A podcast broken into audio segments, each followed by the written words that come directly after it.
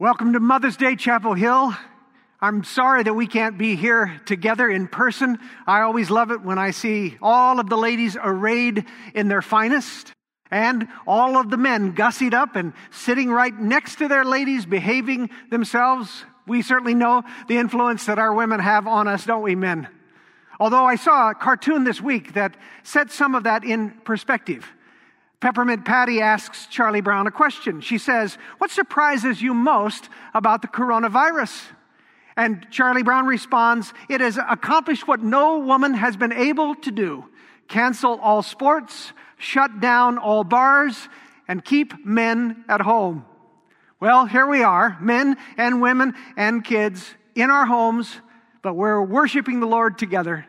So, welcome to Mother's Day worship at Chapel Hill. We are continuing in a sermon series called Elevate Others. That's part of our uh, mission statement. And we thought it well at a time when it would be very easy for us to turn our thoughts and our attentions inward to continue to remind ourselves of what Scripture says about the importance of encouraging and lifting up others. And so today, on, in acknowledging this special day, we are going to elevate mothers. And I want to start by asking this question of you, moms. Can you think of a time when you misplaced your child? If you have that time, why don't you tell us about it in the chat? And while you're at it, why don't you point at the kid that you lost and chuckle about it? We may be able to laugh about it now, but I'm sure there was no laughing matter when it happened. I remember one of the times, one of the times that we lost one of our kids it was three year old Cooper. I don't remember the details though very well. And so I went to my wife this week and I said, Can you refresh my memory? And she replied in very tartly two words, Your fault.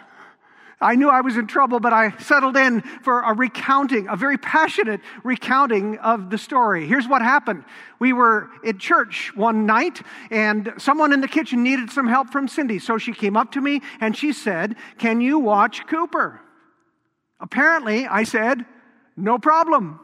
I say apparently because I haven't the foggiest recollection of this conversation. So we're taking her word for it.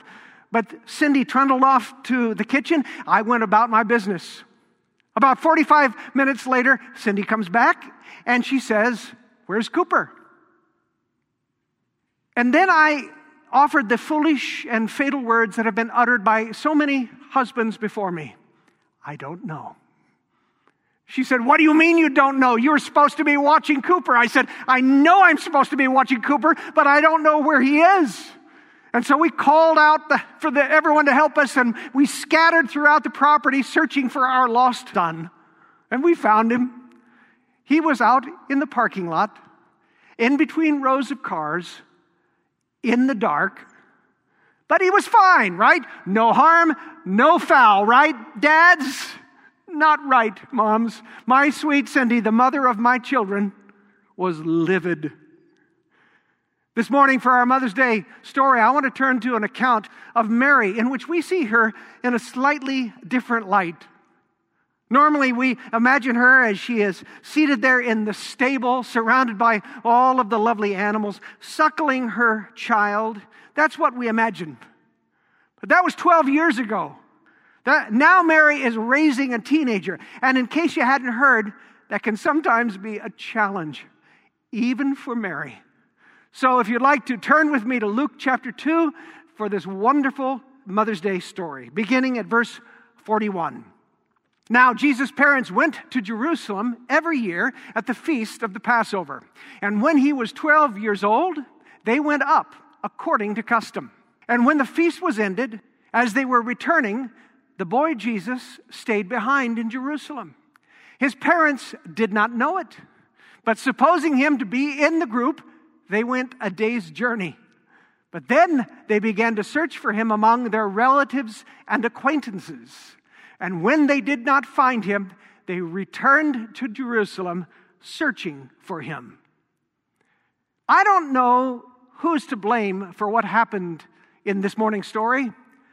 So let's just blame Joseph, because I'll bet that's a pretty good bet, don't you? Joseph had led his family 80 miles down from Nazareth to Jerusalem to participate in the Passover, one of the big three annual pilgrimages that every Jewish family tried to participate in. And uh, it was particularly meaningful, I suspect, for Jesus because he was 12 years old, which meant that next year he was going to go through his bar mitzvah and be welcomed into manhood. So this was a, a big year for them, but we're not told anything about the actual festival itself. But after Passover, as they were getting ready to return the 80 miles to Nazareth, here's what I imagine happened. Mary, who wanted to walk with the women, says to Joseph, Will you watch Jesus? And Joseph, who is yucking it up with his buddies, replies over his shoulder, Yeah, no problem. And so off they go. They travel a day's journey, about 20, 22 miles. It would be like us walking to Bremerton. And when they arrive, they stop for the night. Mary finds Joseph and she says, Where's Jesus? And Joseph replies with those foolish and fatal words. Guys, do you remember what they are? I don't know. I won't speculate on what else the Blessed Virgin might have said in that moment. But suffice it to say, they tore up the camp looking for Jesus. No joy. And since they had already traveled one whole day, they spent a sleepless night in camp before they got up the next morning at first light to retrace their one day journey back to Jerusalem. So by the time they got back, it had now been two days without Jesus. So let's pick up the rest of the story. After three days, they found him in the temple sitting among the teachers, listening to them, and asking them questions. And all who heard him were amazed at his understanding and his answers. And when his parents saw him, they were astonished.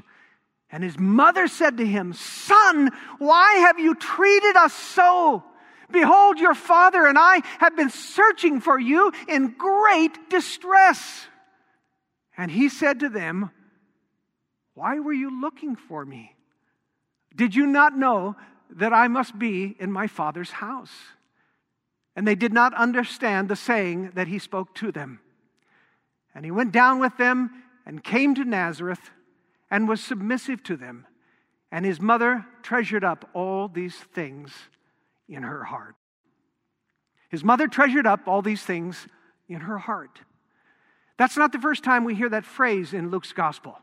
In fact, if you turn back to chapter 1, we see that right after the shepherds showed up at Bethlehem to announce what the angels had said to them, we read that Mary treasured up all of these things and pondered them in her heart. And this morning story repeats that same phrase. So I want to begin by asking this first question How did Luke know this? How did Luke know what Mary treasured in her heart, this inner thought of hers. Well, the only way that would be possible was if she told him. I think that's what happened. The first part of Luke's gospel, he tells us that he actually talked to a bunch of people and, and researched this thing. I think what he did was interview Jesus' mother, Mary. If that's true, if that assumption is correct, then we are getting a first hand account of this incident from Mary's perspective. Every parent has moments in their child's life that they treasure. A moment when you make that mental bookmark and you say, I will never forget this. And that was obviously one of those moments for Mary. So let's take a closer look, shall we? When, when they arrive, Mary is furious and Joseph is silent. I always assumed it was because Joseph was so mad that he dare not say a word or he'd lose control of his temper. My wife said, You got it all wrong. You are reading that all wrong. Here's what is really happening. She said, This is a mama bear moment. And when a mama bear's cubs are in danger, everyone, especially Papa Bear, better steer a wide berth. Joseph was keeping his head down and his mouth shut because he did not want to stir up Mama Bear. She was on a rampage. So there's the gospel according to Cindy. And women, if you want to vote in favor of that, you may do so in the chat. Men, don't even waste your time. After three days of a fruitless search, Mary and Joseph make their way into the temple square. Maybe they were going there just to pray. And when they arrive, they suddenly hear a familiar voice and they look up and they see Jesus surrounded by the religious hotshots of the time, asking them questions, fielding their questions with great answers. He is holding court with the most esteemed religious minds of the day. I can imagine Mary, he probably didn't even notice when she just storms her way across the courtyard, scattering Pharisees right and left, all of them that were stupid enough to be standing between her and her son. And she comes up to Jesus and she lets him have it. Son, why have you treated us so? What's fascinating is that the Greek word is not son, it's actually child, teknon. She says, Child, why have you treated us so? She is dressing down her little boy. And then she plays the dad card. You know the dad card, right? You've heard it when mom says, You just wait until your father gets home. That's what she's doing here. She says, Your father and I have been searching for you in great distress. And Joseph is just in the background, nodding his head up and down, politely, obediently. And then Jesus responds. This is significant because these are the first words that we ever hear in the Gospels from the mouth of the Lord. First recorded words of Jesus. So are you ready? Here they are. Calmly, Jesus replies, Why were you looking for me? Could we just agree that that, that might be 12 year old Jesus talking there? Why were you looking for me? What else were they supposed to be doing? Should they have just gone on up to Nazareth and hoped that he hitched a ride when he was done doing whatever he was doing?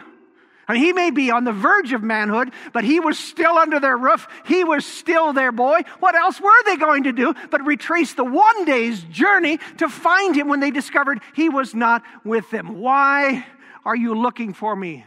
Can we just admit that the opening salvo of, are the words of a young man who had no idea of the anguish that he had put his parents through.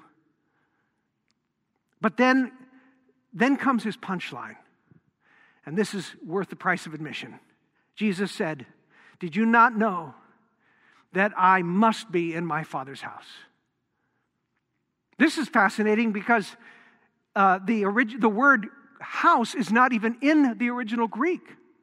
I mean, literally, the, the text says, Did you not know that I must be in my Father's?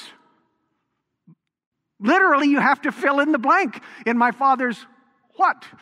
In my father's house? That's pretty good for context, but it could just as easily have been Did you not know that I had to be about my father's affairs, about my father's business? Any way you cut it, though, Jesus is not just talking about a building. Jesus is declaring something about his calling, about his authority, about the destiny that had been laid out before him. Here's another thing that I find fascinating about the story it's the last time we ever see Joseph in the Bible.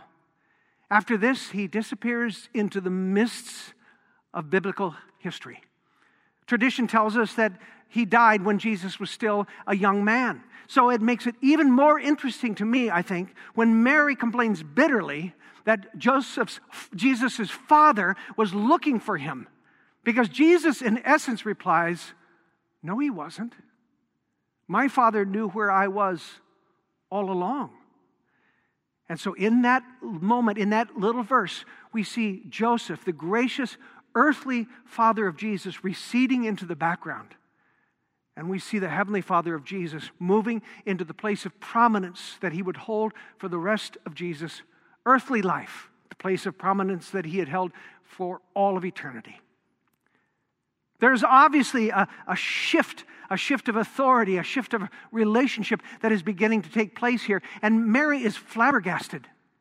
She is in stunned silence with what Jesus says. She doesn't reply. We don't have any more recorded words from her. In fact, we are told that they did not understand what he had said. And so they return home. They return home with Mary continuing to mull these things, and the story ends with this phrase Mary treasured up all these things in her heart. She mulled them, she considered them, she curated them. Everything that she had just experienced that which she understood, as well as all of the mysteries that she did not understand. She treasured all of these things in her heart. If you've seen the movie The Hobbit by Tolkien, uh, you'll remember the dragon Smaug. Smaug uh, was the guardian of this great treasure trove that sat in the uh, dwarf kingdom of Erebor, and he guarded it furiously. And I was, I was thinking about this idea of treasuring, I realized that one of the amazing things about my wife is the way that she guards the treasure trove of memories of our children. She recalls them instantly, and she has always been very intentional about that. I remember when we were on sabbatical in Scotland back in 2007. Uh, and Cooper was about 10 years old at the time. He was still of an age that when we were walking together, he would slip his hand over and take my hand, and we would walk hand in hand, holding hands as father and son. And every time Cindy saw that, she would lag back behind us and take a picture of dad and son walking hand in hand because she knew she better preserve this moment, this memory that was not going to last much longer. Mary came to treasure this moment that she reflected upon that took place in the temple. It, it meant so much to her, obviously, that she managed to persuade Luke to include the story in his gospel. It's the only account that we have of Jesus in his childhood in all four of the Gospels, but that's how much this meant to her. It was a defining moment for her. She saw her son in a new light. It, it set the trajectory for their future, for their relationship. Of course, she had always known that her son was special. The angels told her that he was special. The shepherds told her that he was special. The Magi did too. All of them told Mary, This is a very special kid you're going to have. As special as it can be, he's going to be the Son of God. And she hadn't forgotten that, surely. But it had been 12 years 12 years of diapers, 12 years of cooking and cleaning and educating and wiping sniffles. Not to mention the addition of a bunch of other kids to the equation. So by the time Jesus was 12 years old, she had eight more children. Mary could be forgiven if the awe and wonder that attended the birth of Jesus might have faded just a bit. But in this moment in the temple, she is snapped back into reality. As she watched her 12 year old son hold the religious leaders spellbound, as she listened to his composed response to her rather frantic question, it suddenly struck her oh my goodness, I'm raising the Messiah. My son is the Son of God. She realized that this child, because that's what she called him in her anger, was not a child at all. That he was on his way to manhood, a journey that would take him out of their home, out of Nazareth, out into a world that would end up being a very cruel world to fulfill the destiny for which God the Father had sent him. Mary did not understand all of the implications of that. She couldn't possibly had. But as she reflected on this, she treasured what she knew to be this life defining moment for all of them. Turns out that this is one of those days when Cooper gets all of the airtime. It's all Cooper all the time. I'm going to tell you another Cooper story. Sorry, Rachel, if you're watching this, you'll have to save, we'll save you up for another one. But here's another Cooper story. Cooper had significant developmental issues in his early years of life. He had no small motor skills and very few large ones. He never spoke to anyone outside of the family and rarely spoke to us. He had no friends and no interest in making friends. And he never, ever, ever looked anyone in the eye. In fact, every once in a while, Cindy would grab him by the cheeks and force his face to look at hers and say, Cooper, look at me. Cooper, look at me.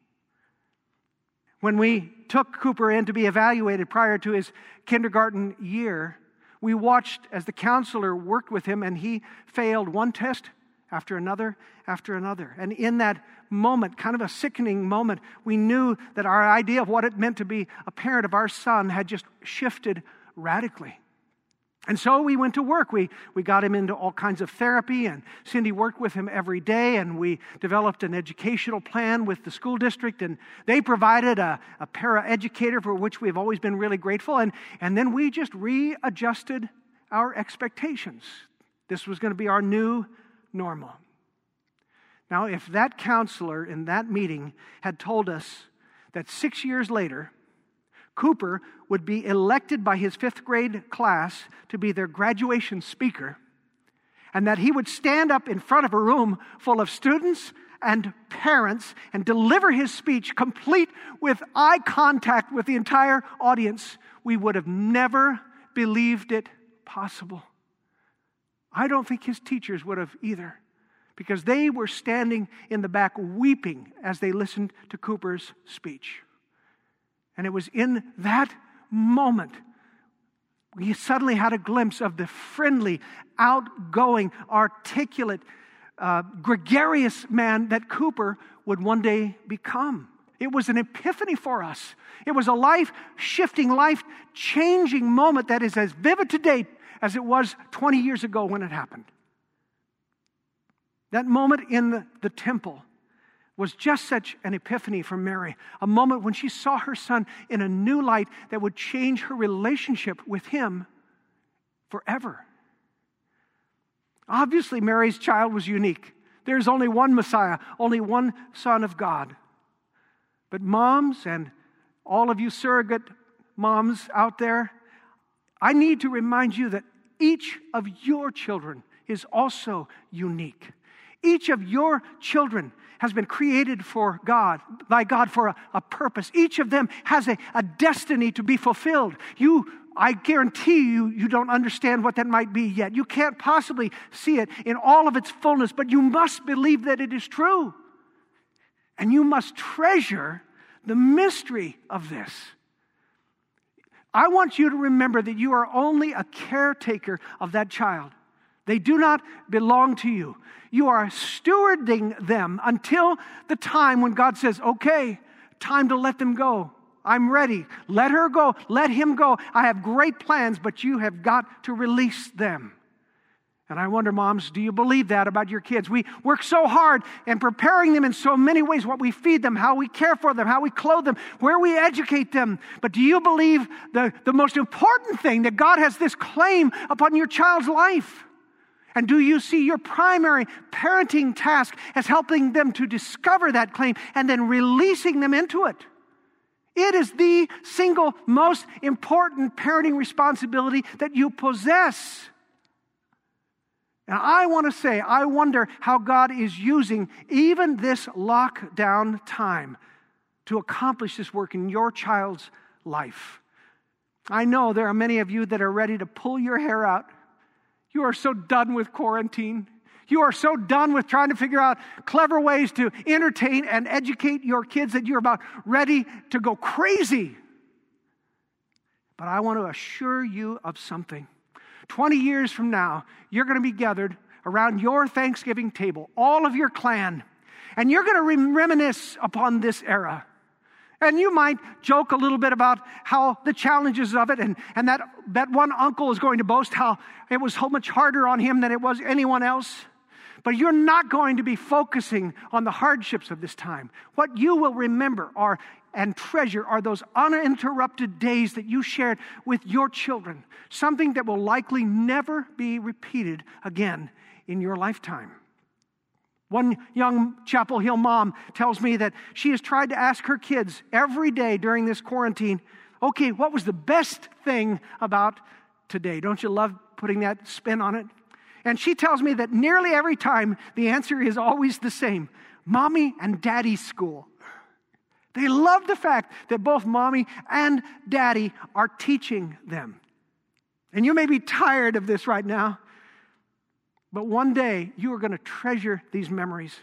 And so will your kids because God is going to use this time to link your hearts together and to prepare their hearts for the kingdom work that He has for them to do.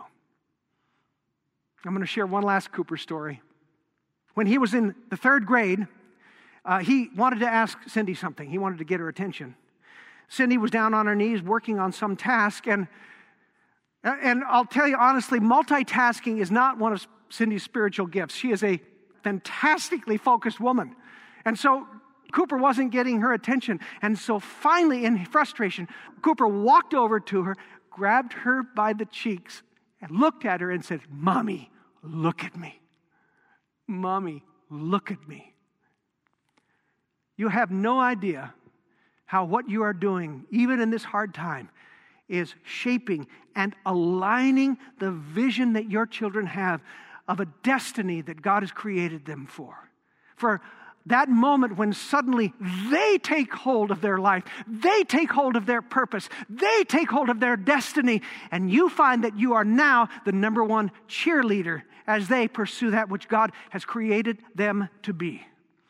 So, even in this hard time, particularly in this hard time, I want to urge you as best you are able treasure up all these things in your heart. Lord God, we, uh, we ask for your help to do this, especially when things are hard, when they're challenging, when we're weary, when we're exhausted, when we're frustrated, when we're bored. It is easy for us to forget the momentous time that we are a part of. And so, Lord, I ask that you would renew the sense of vision and excitement and destiny in the hearts of every mother here, every woman here who speaks into the lives of other children. I pray, God, that, that they would leave this moment empowered and excited about the greatest call upon their life as a parent or as a surrogate parent, which is this to help that child discover that they are loved by God, gifted by God, and called by God. And then they do their very best to empower them to fulfill that destiny. Lord, I ask that you would help us to treasure these moments in our hearts right now, that they might serve your kingdom purpose, both now and forevermore. Amen.